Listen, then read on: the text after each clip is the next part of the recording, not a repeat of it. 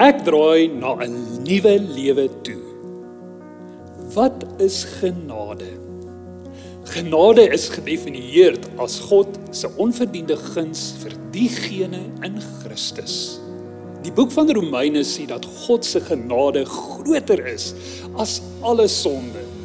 Genade is 'n nuwe lewe in Christus. En dis iets wat alle gelowiges kan bevoordeel. God se genade was nie gekoop gewees nie. Dit het Jesus se lewe gekos. En ons kry dit nie omdat ons iets gedoen het nie, maar omdat hy vir ons lief is. Hoor wat sê Titus 2 vers 11 tot 14. Die genade van God wat ons verlossing bring, het immers aan alle mense verskyn.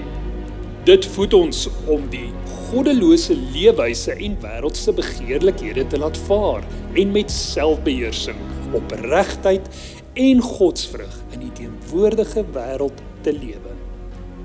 Terwyl ons uitsien na die gelukkige dag wat vir ons wag, op daardie dag sal die heerlikheid van ons groote God en verlosser Jesus Christus verskyn. Hy het homself as offer gegee om ons van alle ongeregtigheid vry te maak en ons van sonde te reinig sodat ons sy eie volk kan wees wat ywerig is om die goeie te doen. sien genade is verniet, maar dit is nie goedkoop nie. Christus het met sy lewe betaal om sonde se houvas en dood oor ons lewe te breek. Genade is dit wat ons red. Genade is die krag van die lewende God wat deur gelowiges werk om hulle te bemagtig sodat hy kan doen wat hulle nie kan doen nie.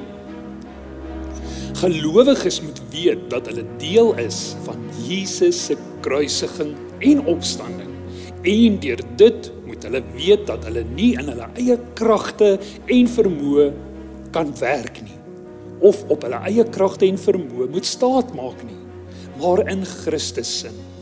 Inteendeel, die Heilige Gees sal ons by die hand vat en ons lei waar ons ook al gaan in die lewe vorentoe. Soos wat ons tyd spandeer met God en verhouding bou met hom, trek ons krag van hom af. Ons trek sterkte van hom af. Hy bemagtig ons om wyse keuses te maak. Hy bemagtig ons om ons ou lewe agter te los. Hy maak ons passievol om te doen wat aanvaarbaar en mooi is in sy oë. Die gevolgtrekking wat ons kan maak is ons moet streef daarna om sy aangesig te soek en onsself te herinner wie ons werklik is op 'n daaglikse basis.